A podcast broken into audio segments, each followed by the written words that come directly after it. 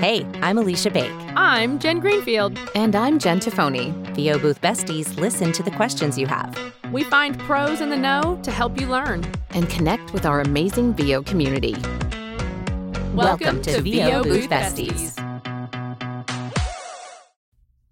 Hey, everybody. Welcome to VO Booth Besties. I know our room is just getting started and people are trickling in, but uh, we're going to go ahead and get started because we've got a very exciting room full of awesome information.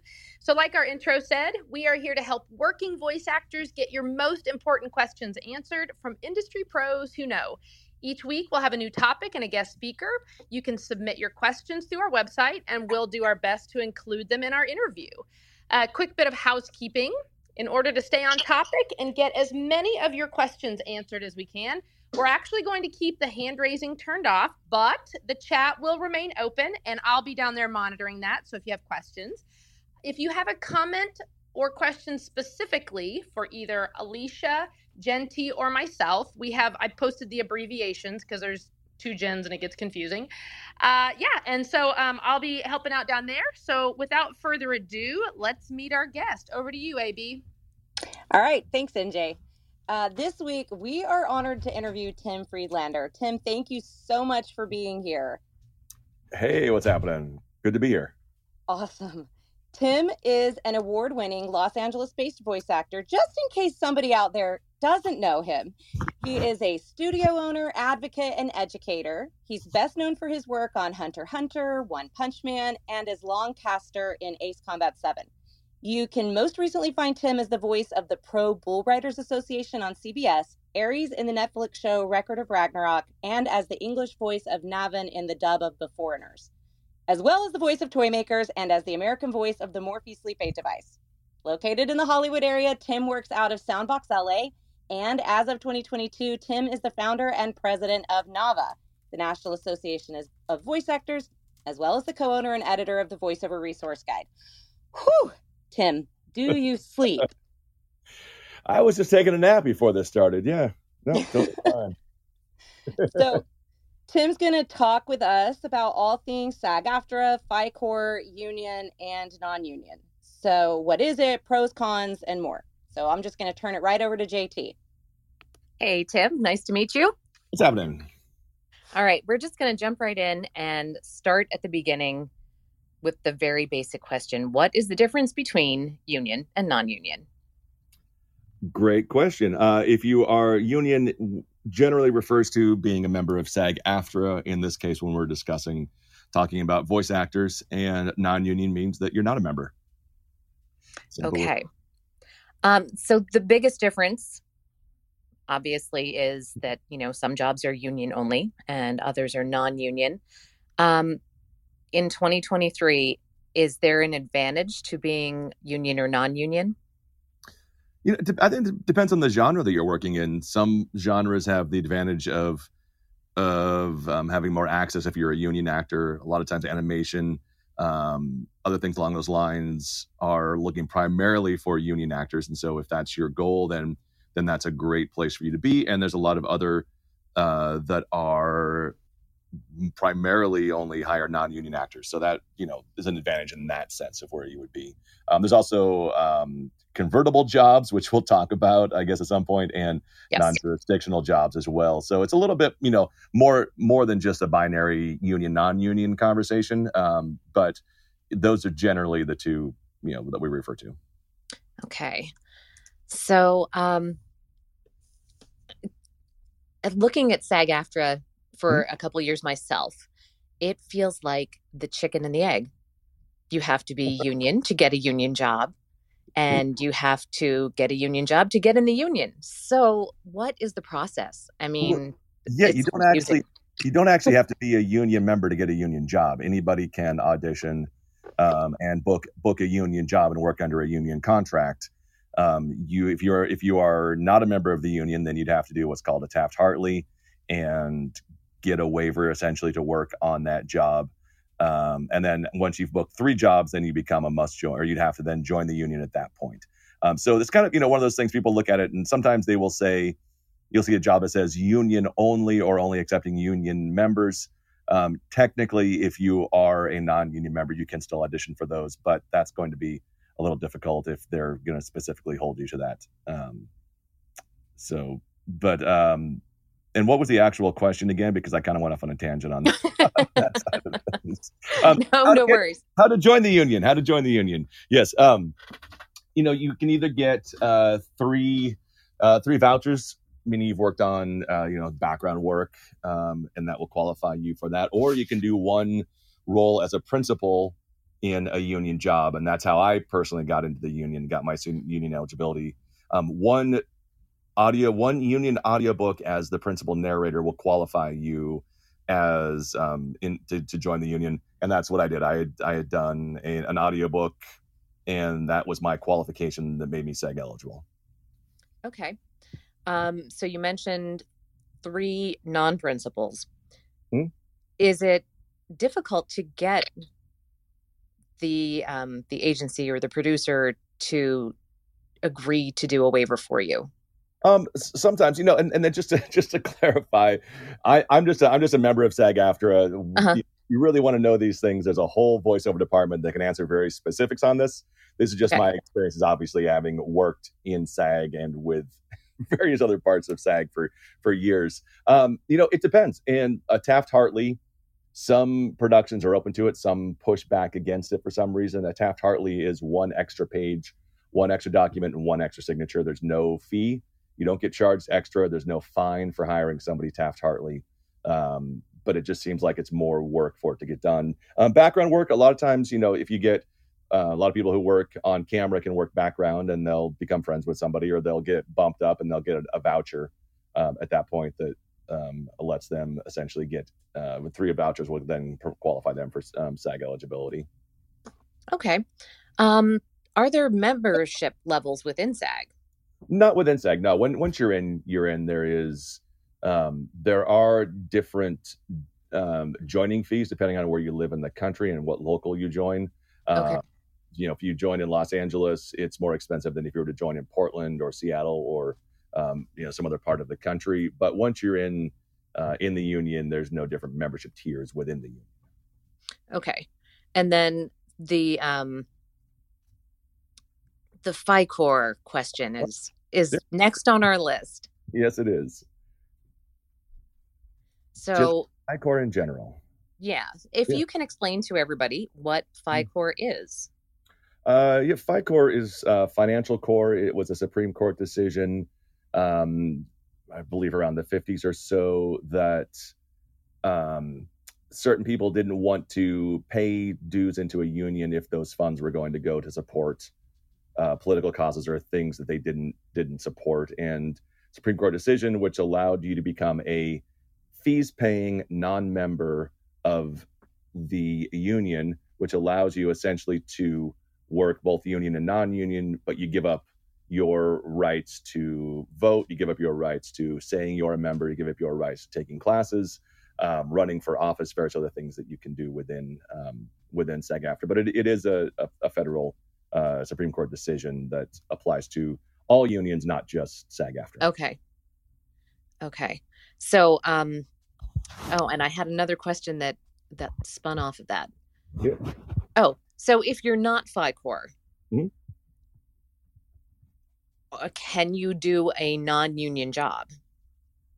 or um, can you only do non-union jobs that you can then convert? That, that's a better way to phrase it. Um, technically, global rule number one states that if you're a, a union member, you cannot work on any non-union jobs. There are jobs that are non-jurisdictional, and there are jobs that you can convert. Non-jurisdictional are jobs that don't have a collective bargaining agreement in place per SAG-AFTRA, and there's various different genres of those.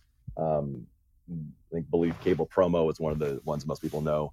Um, and then convertible jobs are jobs that through a paymaster and a signatory, you can change from being a non-union job to being a union job. And we talk about it being convertible or flipping a job. And those are kind of two different things. Converting a job is the voice actor, the talent, taking that job, running it through a signatory and a paymaster, and getting those funds uh, to be contributed towards their pension and health and credited towards their union work. Um, flipping a job is actually getting the producer of the production to take that entire job union. okay. All right. Um, Aleesha, Jen, do you have anything that you want to ask or add in here? Yeah. So I did get emailed a question.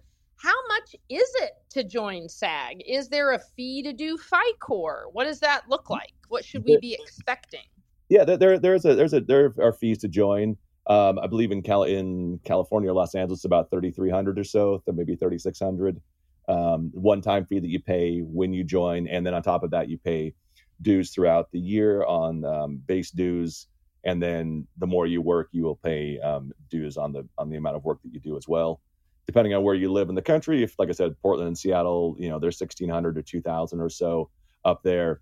However, one thing to keep in mind is that if you join in Portland, you come to California, Los Angeles, do a job in Los Angeles, the union is going to make you pay the difference in those signing dues if you work in Los Angeles. So you might have joined in Portland for $1,500, but if you come to Los Angeles and do a job in Los Angeles, you're going to have to pay that difference of approximately fifteen or sixteen hundred dollars in order to do that job in Los Angeles. Now, if I'm remote, mm-hmm. how does that work? Is it based on where I'm located? Based on where the work is done, and that's that's generally across the board for like payroll, okay. taxes, and everything. So you know, you will you may work for a company in New York, but if you're based in you know Orlando, then your payroll taxes are based on on your work location. Then I think one of the things we kind of toss around, Tim, I know you know this, in our audience, we've got a real mixed bag of um, different levels of people in their where they are in their career, in their journey.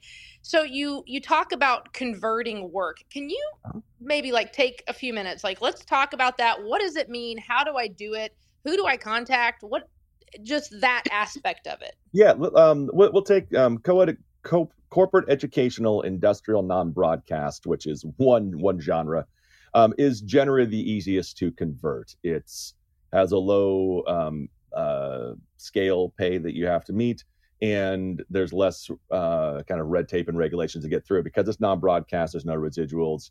Usually, there's one talent working on that at a time. So there are this is on uh, signature different signatories websites, paymasters on the union website as well on the SAG AFTRA page are a list of all of the the scale rates. Those are the minimum rates that a talent has to make in order to convert this job. And if what you're going to get hired for a non-union job meets this minimum rate that you will get paid according to the union scale, then you can go to a signatory and a paymaster and ask them to convert this job for you. They will bill the production on your behalf and they will factor in payroll taxes, pension, health fees, signatory fees, and take all of that and cut you a check, contribute the money that you would receive for pension and health and payroll taxes to the appropriate places. Um, and that's essentially converting a work. So you can take that job, which was originally non union, you've now contributed part of those funds that you made from that into your pension and health and allow that job to be converted into a union job. So there's, again, just generally speaking, I mean, there's no rule of time in, in business. Um, there's no, I mean, if you meet the requirements to fulfill a SAG job, you mm-hmm. can join. If, if you, yeah, if you can get, yeah. Um, I mean, there is, if you can work on that job, you know, if you're a non-union voice actor and you get an audition that says this is a union job, you can audition for it if you book the job they they'll write you up. You know, you do a Taft Hartley if you're not in the union, and you now have you now would essentially at that point become uh, union SAG eligible if you worked as a principal in that job. So there's no yeah there's no necessarily proof of skill, years in business, certain amount of money that you have to make to qualify to be considered a professional voice actor who meets the union regulation or um, union requirements to be in SAG-AFTRA is there a minimum amount of union work that you need to do in a year to retain your union membership? Not to retain your membership, no, but there is if you want to qualify for health insurance. Uh, okay. Uh, it's approximately twenty-seven thousand dollars a year, so it's changed this year. I have to look at the, the numbers and see. Um, and that vary that that goes year by year, so you have to keep qualifying each year in order to keep your health insurance. And that's quarterly. Uh, it's it's calculated quarterly and then it runs on a yearly cycle. So you have okay. to you know, over a yearly cycle. Um, if you're through quarters qualified, then yes, over the course of a year, you would have to keep that. All right, Aleesha, did you have something? Yes. So um, I was curious if you could explain in greater detail what a signatory is and what a paymaster is. I mean, you you said that they're the person who figures out all the math, basically, right, and where all the money should go. Yeah, that that'll be a paymaster. A signatory is essentially signing on to um, enforce or to handle the SAG-AFTRA agreement and to ensure that the production itself meets those requirements. That if you're um, you know, if, you, if you're recording in a studio, that there are appropriate um, things in place for COVID compliance, that the voice actor gets paid on time, that the payment is going to be the correct uh, payment. Um, if there are any residuals um, need to be paid down the line, they're the ones who calculate and handle that. A paymaster handles the actual financial transaction, so they'll be the ones that calculate the pension health contribution, calculate payroll taxes, um, handle collecting money from the production and processing the money and sending that check out to uh, to the talent. So, for example, we're a signatory and we work with a paymaster who handles all of our all of our finances for us. So we are the ones who are signed. I'm personally signed to the SAG-AFTRA agreements, so that I am I'm the one who's responsible for making sure all of the contract, um, all the parts of the contract are met and then we have a paymaster who ensures that all of the money comes and goes and gets contributed to the right places. So, what do we owe Tim Friedlander to be our paymaster? Like, surely there's a fee. Uh, yeah, our signatory services, uh, we charge 10% of talent payroll.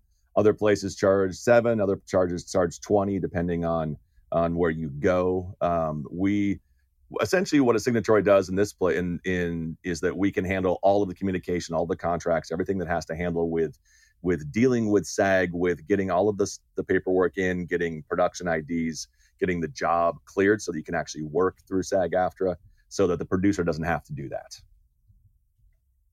Okay. That Mm. seems to be the big thing. The producer just doesn't want to, yeah. doesn't want to have to go through that extra sheet of paper. yeah, there's a lot. There's a lot of stuff. You know, if you're a new producer, you know, trying to figure out where to go, who to talk to, who, which rep to to reach out to is difficult. You know, we've been doing this for since 2018. It's about four or five years. So we have, you know, we have relationships with our reps at at SAG-AFTRA, so that we can call we can call somebody, we can ask questions, we can get information, we can you know, sometimes get a job cleared quicker than somebody who's just, you know, calling out of the blue to try and get access to, to something over there.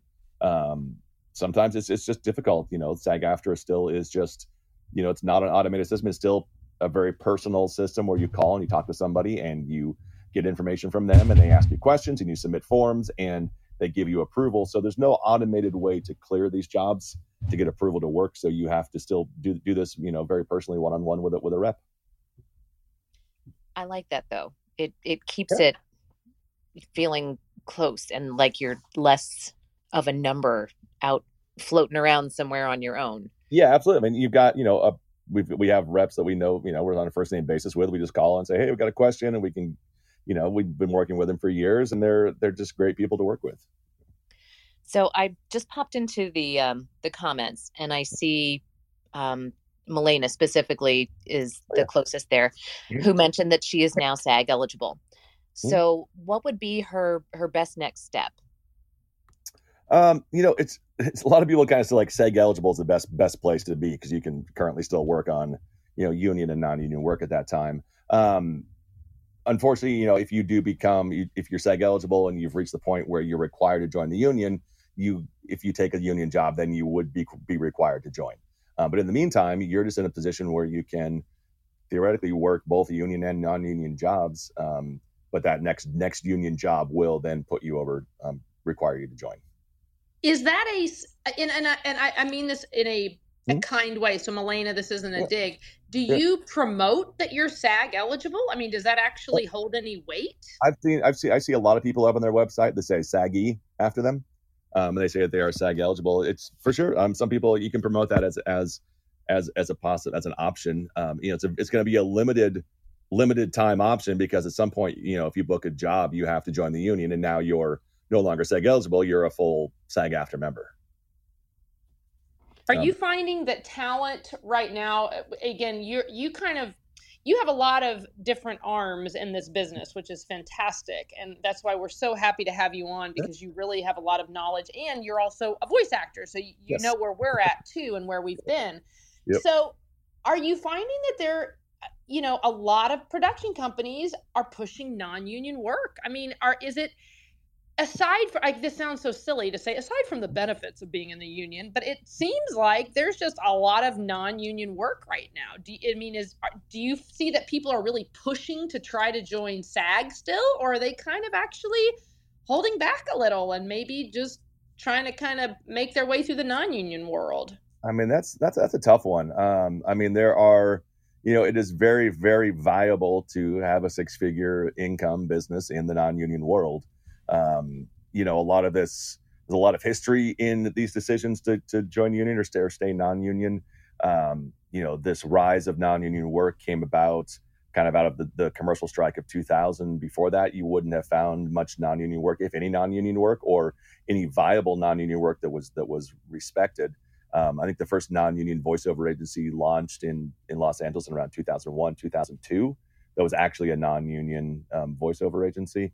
Um, you know, I think it's, you know, it's it's economics, market economics. People are going to find that it's quicker, faster, not necessarily cheaper um, to work to hire non-union talent than it is to hire to hire union talent. Um, but I don't necessarily know that I see some, some places you see it being pushed. Some places it's just you know, hey, you know, we had we didn't have we couldn't get this through SAG and SAG-AFTRA in time, so now we have to do this non-union. So let's go non-union. If we can get it through union next time, we can we have, I see companies back and forth that some are non-union, some are union for the same company. So, you know, that's really kind of hard to tell. Um, I think there is still a there is still a pride in in joining SAG-AFTRA for those who who have tried to make that a goal in their career. There's still definitely pride in there.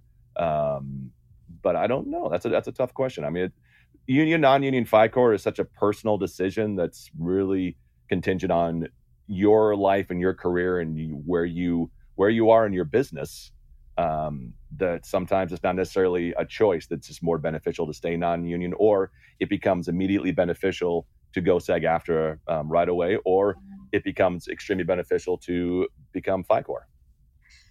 So a really fantastic question in the comments mm-hmm. in the chat section was so I get I I I'm SAG eligible and I get the SAG job and SAG holds out their hand and says write us a check please. And I go oh my gosh.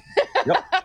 is there a payment plan? Do you take credit cards? Uh, there's some people wondering like when you get hit with mm-hmm. that you know bill what how does that work? Um, yeah um, I when I paid mine I, I paid mine over three months. They had a payment plan. They also work with um, I think it's a SAG-AFTRA credit union that you can set up payment plans with them um, but there are there are options. You know, they're not trying to make anybody go broke by joining, but you do have to pay. You know, so yeah. And it was my understanding too that a, a lot of actors will go FiCore because they want the flexibility of being able to work for non-union jobs too.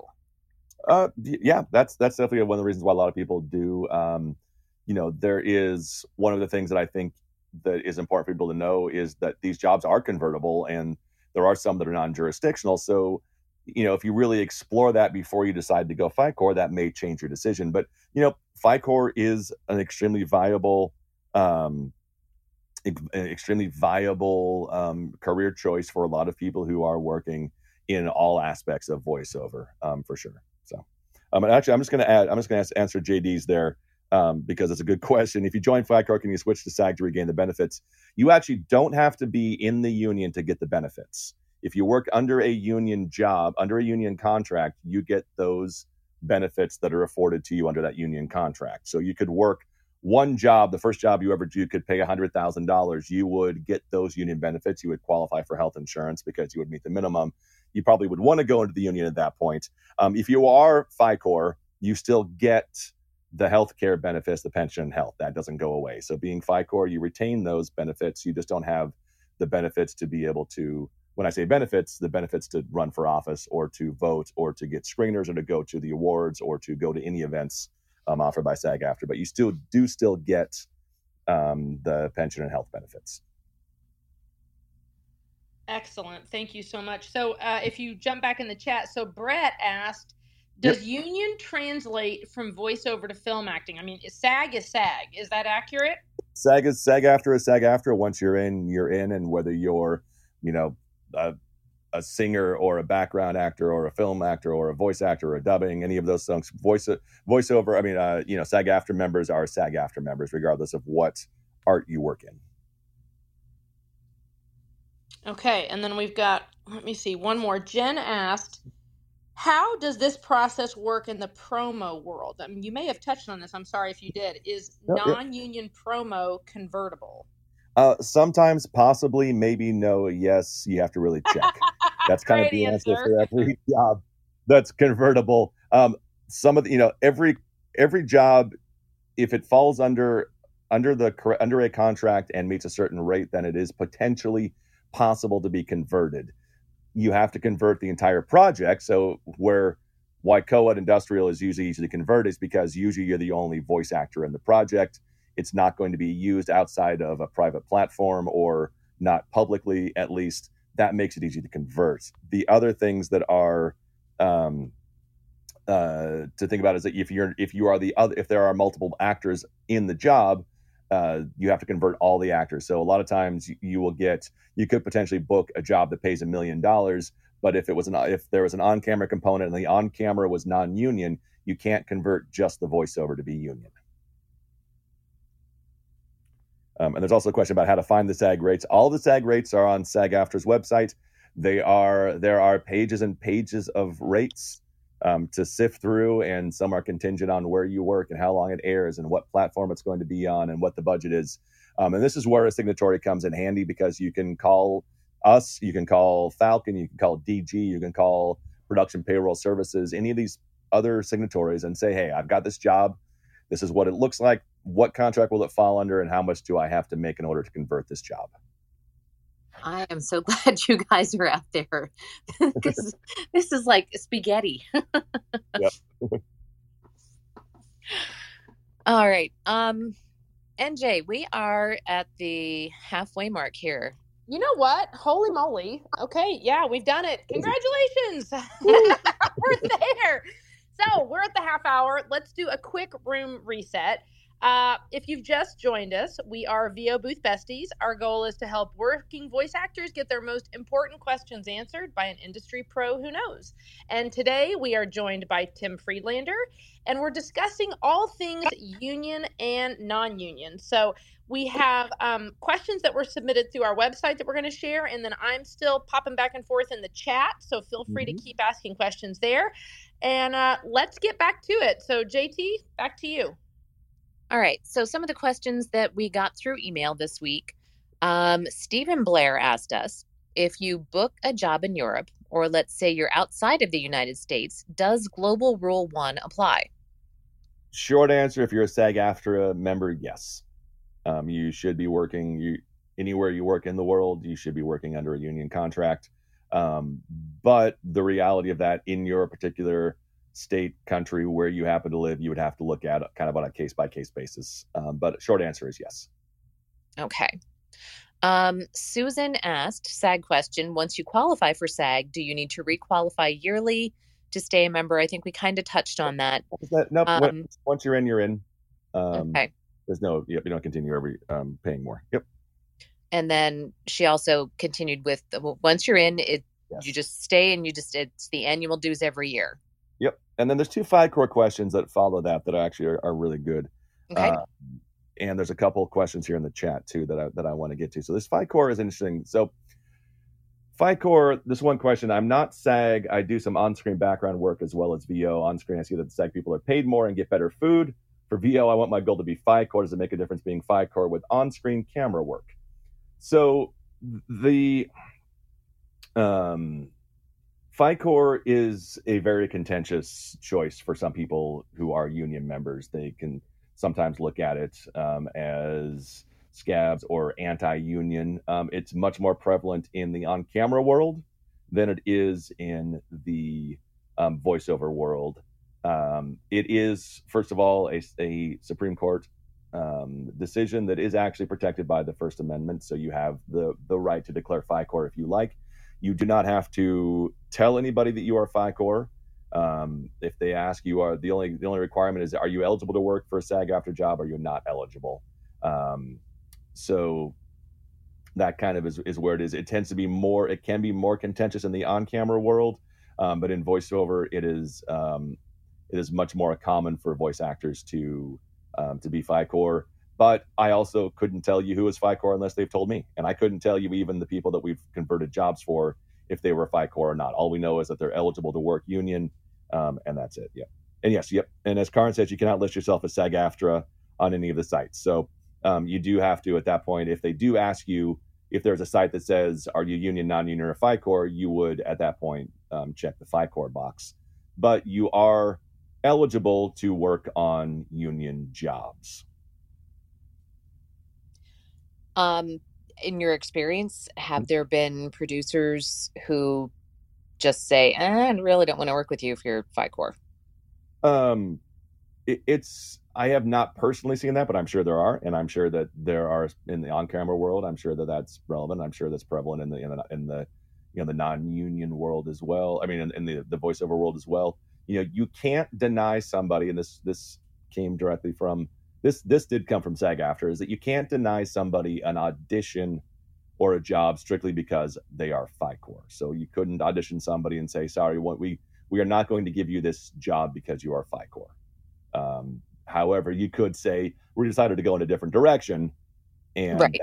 possibility, you know, possibility. But specifically saying we will not audition FiCore members, we will not hire FiCore members is actually, um, according to SAG-AFTRA reps, not something that you can do.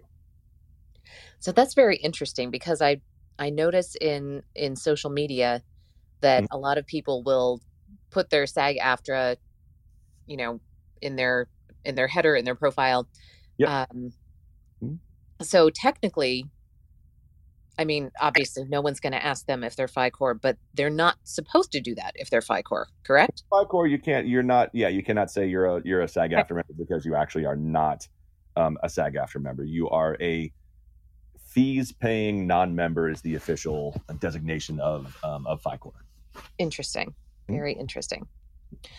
Um, which ties into our question from Andrea. Mhm. Um, what are the consequences of going FiCore, which we touched on?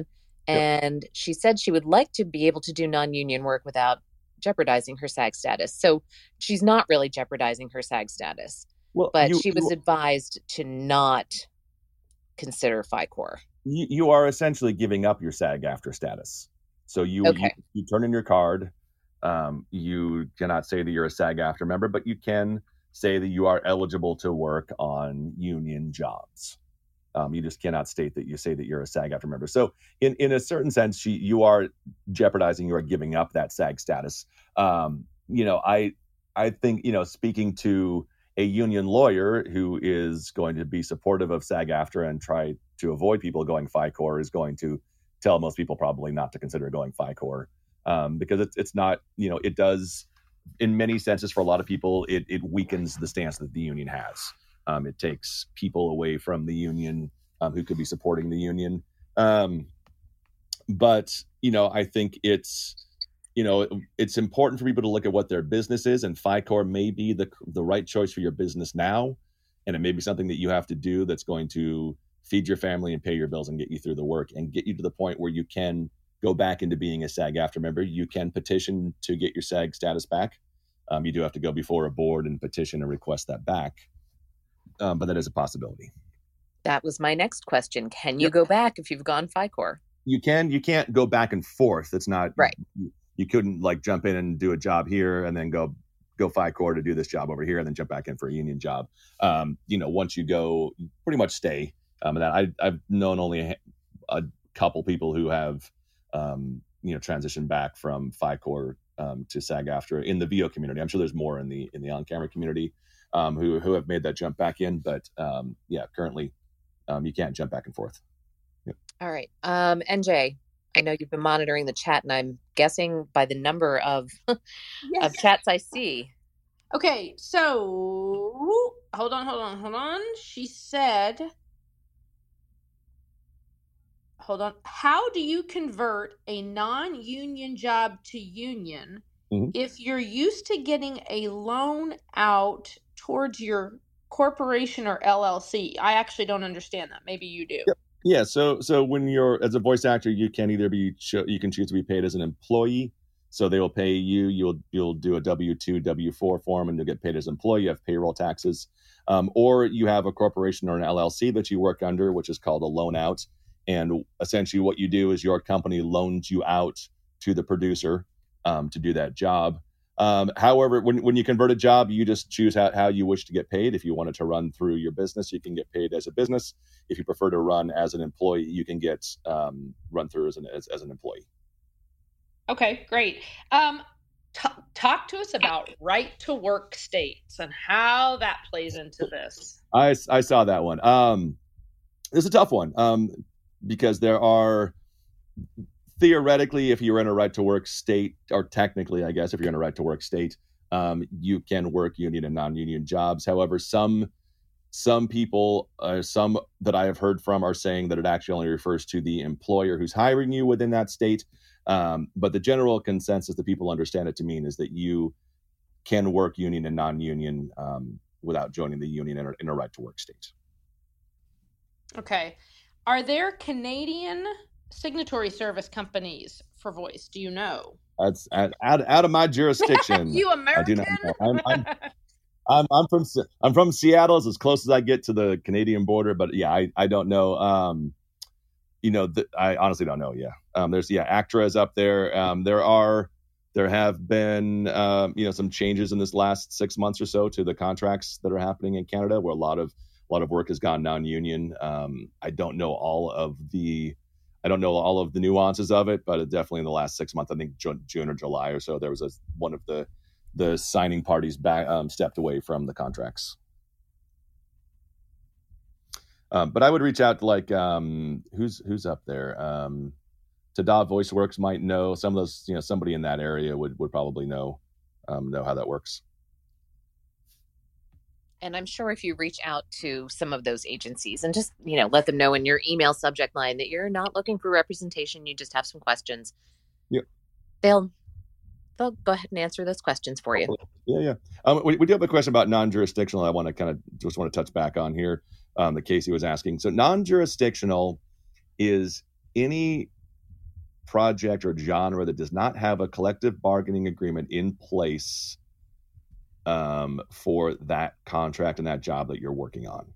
That could vary. So if there is no collective bargaining agreement in place, it becomes a non it's a non-jurisdictional job. Um, so that just means that the union just doesn't have jurisdiction over it. They the argument is that every job can fit under a contract somewhere. Um, so then then nothing is non-jurisdictional, but there are certain things that do still run under non-jurisdictional promos um, on certain networks or certain certain cable channels and things like that. Um, still fall under a non-jurisdictional category.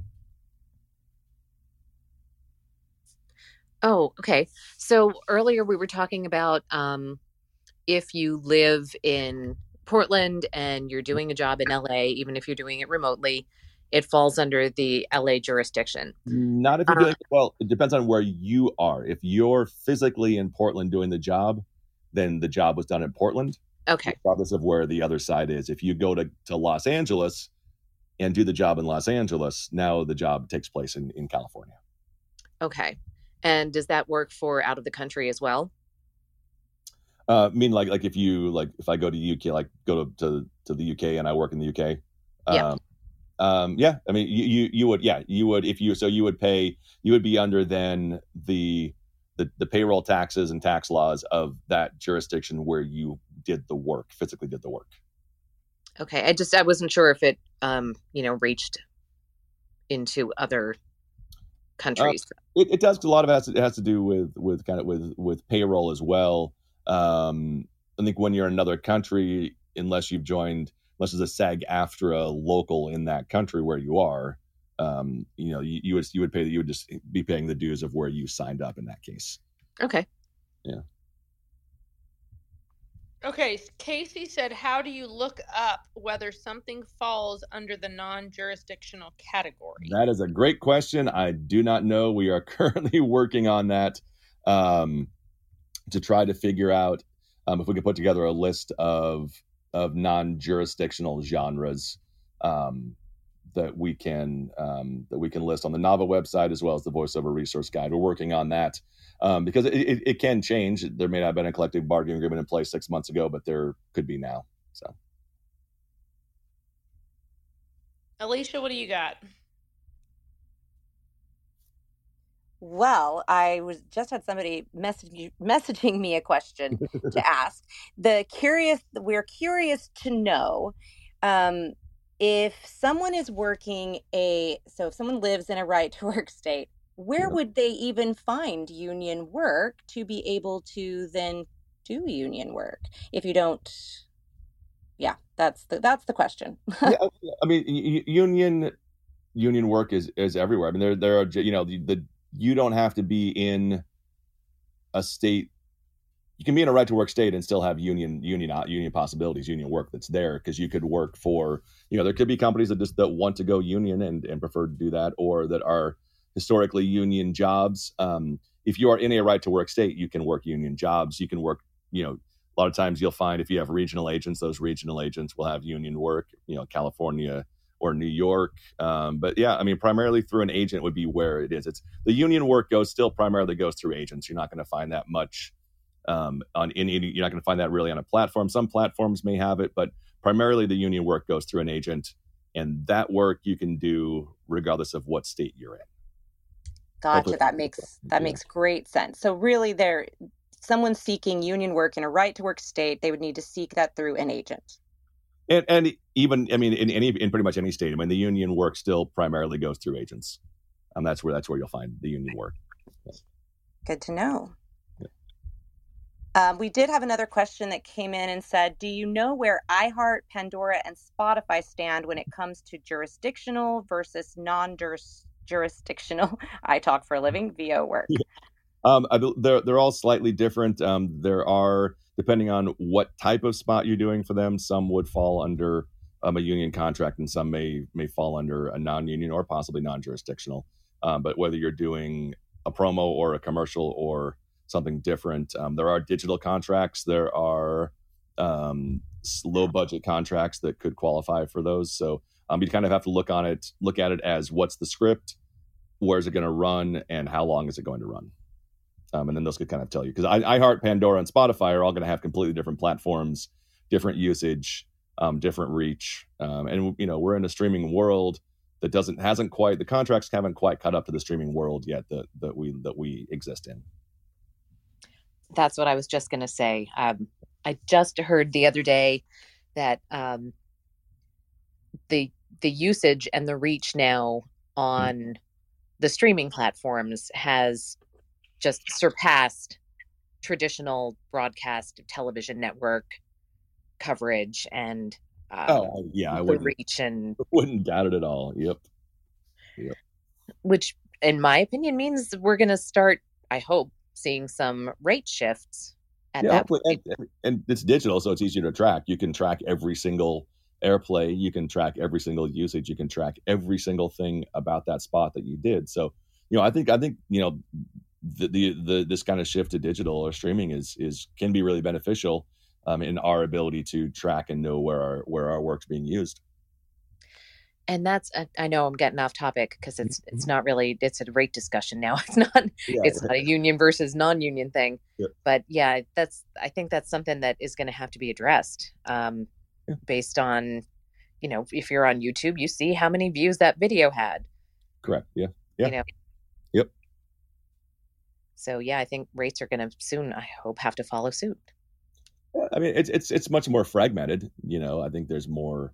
You're not getting a bunch of people watching the same thing at the same time, and I think that kind of dilutes things slightly. But you know, yeah, you still still do have a ton of eyeballs on things, and you know exactly how many were on and for how long they were on, what they watched. You know, you you can you know it all. It's a little scary, frankly. yeah. But let well, me I ask just put something. a post out for any more questions. Oh, I'm Yeah. sorry, AB. That's all right. That's good.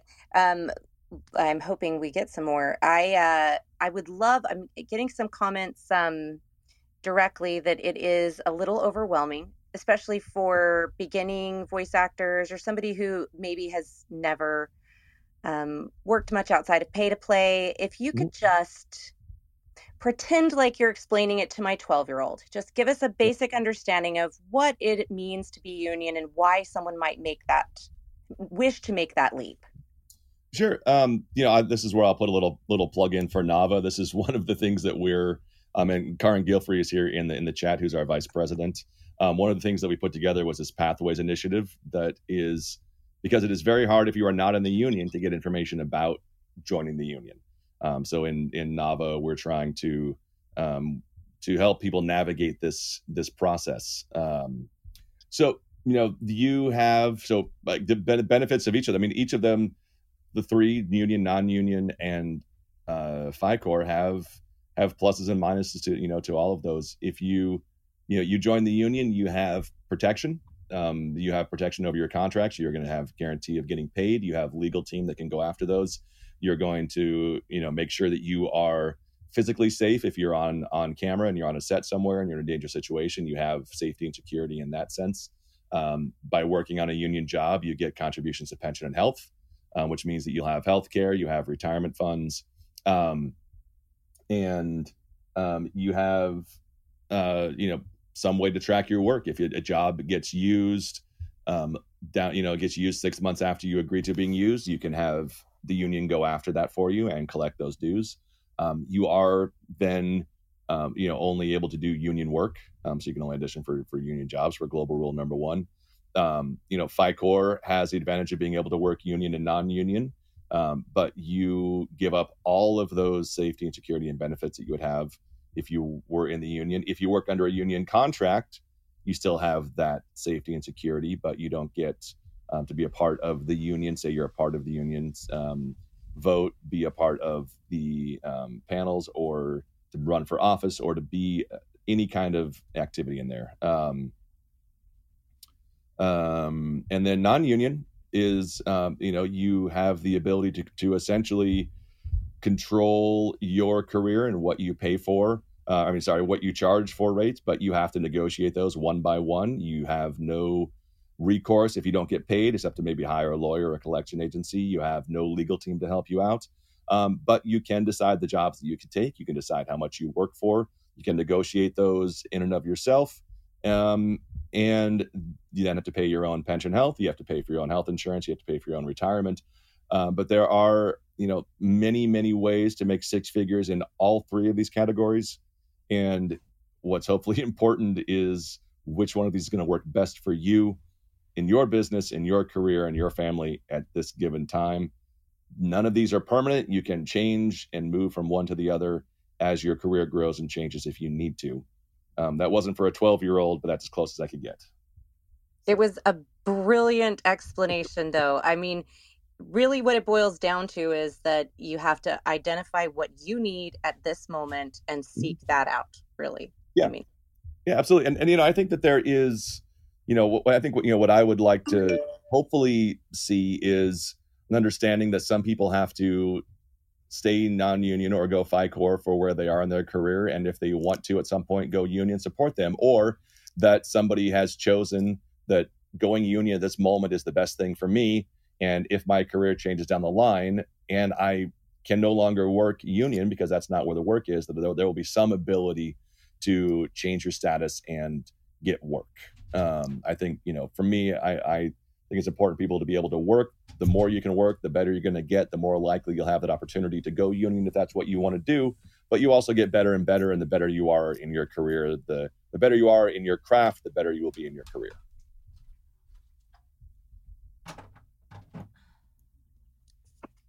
All right, and I see in the chat we have a question from Geddes. Um, yep. Who actually he posted this on uh, LinkedIn earlier today too. Yep. Um, can you address his question a little what, bit there? What does it take to earn to earn yourself to be in the union? That one there. Yeah. Um, you know, you you have to work under a union contract. Um, you have to you have to get a either a voucher. So if you're you know a lot of background actors can just work on a job. That's no there's no skill requirement. There's no artistic requirement. There's no proof that you are good at what you do. Um, by that same token, there's no you know proof. You know once you get in the union, you're not going to get kicked out. Get kicked out because you're not at a certain um, ability. Um, but you can definitely you know you just have to uh, become SAG eligible by either working under a union contract three times or by getting uh, one principal role on a union job, which one, uh, as I said earlier, one audiobook, union audiobook will qualify you to join the union. Thanks. I know we have a couple people, you know, who jumped in a little bit later in the conversation yeah, yeah. and yep. missed some of those first things. Yep. And Carin, of course, has come in with brilliant question for you. What happens if you're union and you work off the card? Um, nothing if you don't get caught. um, but if you do get caught, um, you have to go before a committee. You have to um, basically um, tell them why you did what you did and what happened. And there's a possibility that you could get your um, your card um, revoked. though I don't know, I've I in my entire you know career, I'm not. It's not a, a illustrious, a long, decades long career, but um, I've known one person who got pulled up in front of that um, and had to go before the board and plead their case for why they should they should remain a union member in good standing. So I guess that really kind of speaks to the the FiCore issue. Mm-hmm. You know, if you feel that you need to take a a non-scale job, then yeah. maybe FiCore is the answer at this point in your in your personal yeah. situation. FiCore might might be the answer to you know to go. I, I think you know we don't talk about working off the card much because you know there are other other I think better options um, than that. But um, you know again, this is your you know this is your career, this is your life. Um, you know, and as long as you know, as long as you're educated to know the ramifications from all of these, I will leave it up to everybody to make the best decision for what's right for them. Um, what happens to your non-union client if it's discovered that one of their actors on a project is a union member? Um, they they could theoretically get fined, um, but um, it would come back on the um, on the voice actor itself, unless you know the answer to that question, Carin yourself. Um, but it's it's kind of up to you know the the talent to kind of to know that as well. But they could they could potentially get fined in there. And actually, it's a good question. I don't I don't fully know what happens, Carin, unless you unless you, if you have to know an answer, the full answer to that one, that would be great. Um, flip a job or recast. Okay, yeah, there. Oh, there we go. Yeah, um, they could convert the job, or they may have to um, no longer work with. They they could not could no longer work with that voice actor. Yeah, because they couldn't hire a non a union voice actor. Yes, you are yeah, correct. But I just I just think that speaks to the integrity of the voice mm-hmm. actor too. I mean, I just I I feel like the, at least who I am acquainted with everyone's yeah. above board. I mean, they want to do it right. Nobody's yeah. trying to be sneaky or, you know. No, I mean, I don't think anybody's trying to be sneaky. I think I think there is a lot of misinformation about what your options are, so people feel that they have to be sneaky. When I think there are are possibilities, options out there for voice actors specifically. The on-camera world's a different a different world um, in the way that it's kind of handled and how visible it is, and and you know their their stance towards FiCore actors, but there are many options to work many jobs if you know what they are, and you know part part of becoming a union member is you're taking that leap to say that I'm willing to give up doing the non-union work. Um, you know, which which is something you could say. So it's important to say that yes, I'm giving up the non-union work, except for the work that's non-jurisdictional and the work that I can convert to make it union. So some people who may may do a lot of work that's that's convertible could join the union and convert a lot or all of that work that they're already doing. And not have to go FiCore. And not have to go FiCore and not have to work off the card. Or, yeah. you know, if you if you are working in a lot of lot of work that is not, you know, that's not convertible and is work that you that you have a massive business in, then you can go, you know, you can go um, go FiCore. Yeah. And somebody showed the FiCore page, which is which is hard to find on on the the, the SAG-AFTRA website. They don't have a link to it unless you really search for it. Um, you know, SAG-AFTRA the information on there is going to be you know is going to be bias pro union um, for them, so they're going to you know be a little skewed. Hopefully, we try and give the information as clearly as possible so that you can make the choice for you that's going to best work for you um, based on that. I don't I don't I don't personally advocate for any of those paths. I think it's up to the per for you to decide what works best for you.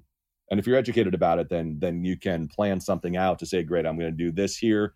When I reach this milestone, I'll change this over here. When I do this, maybe I'll move over here and do this. So you have those options. And going back to um, the the tail end of the off card question, yeah. mm-hmm. you know, if if you're not sure, that's what your local is for. Yeah, that's what you're reach out to them. Yeah reach out to them. You know you can ask the producer you can ask you know ask your agent you could ask yeah reach out to the local and you can find out. And they'll tell you know everything they can tell you whether something's um, you know has a has a signatory and is going to be a union job or not. Um, is that what you're asking? Like or that what you're saying? Like you could reach out to them for that information? Yeah yeah, yeah. um let me go back into the chat real quick. Um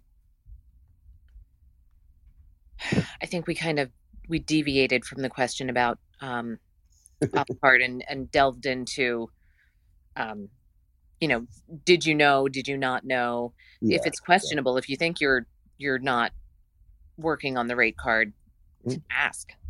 Yeah, you can ask. I mean, you know, there are, you know, there are resources, there are agents. There's there. All of the information is on the SAG-AFTRA website, though it is admittedly extremely hard to navigate and find because there, you know, some of these contracts are you know 90 years old and hundreds of pages long and to try and figure out where voiceover fits into those is difficult. Um, but you can always call the voiceover department at SAG-AFTRA it. You can get on the phone and call the voiceover department and um, and ask them and they can help you and they will walk you through. That's what they that's what they are there for is to help provide this information. So reach out to the voiceover department. Treslin Williams is the the head of the voiceover department and there are multiple reps who work um, in that in that area Okay. And as we come up to the top of the hour, um, if you have some last minute questions, please throw those in the chat real quick. And uh, if there's nothing new coming up, I'm going to turn it over to NJ. All right, thanks, JT. Tim, this has been amazing. I we've made it an hour. We filled it. I mean, I know people are like, "Oh my gosh, so much information!" But folks, we have replays on. So take a breath. you can always go back and find the replay in Clubhouse. We'll also have it on our website, boothbesties.com, and we'll have the replay link there for you as well. Uh, thanks for joining us and taking the time to educate us on all aspects of union and non union work.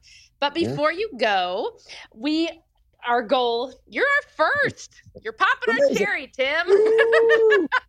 I'm honored. I'm honored. We, oh, it's so sweet. We want to ask you three for fun questions, uh, a little James Lipton, Lipton style. so, for our uh, audience, what singer, band, or composer are you enjoying right now? Um, man, right now that's a tough one. I'm just listening to a lot of things. Uh, Danger Mouse, um, Perfect Circle, uh, Silence. I really like Silence these days. Um, it's nice to turn things off when I sit with headphones all day. Um, but my, you know, my hands down favorite. Silence wasn't a band. It's just literally silence. silence, as in no sound. Um, yeah, um, yeah, but I, I'm a big fan. You know, Pearl Jam is uh, one of my all-time favorites, and then um, I'm a big fan of Anton Dvorak, um, composer, who I just nice. love. Love his work. Yeah. All right. Uh, any podcasts that have caught your ear lately? I have never listened to a podcast in my life.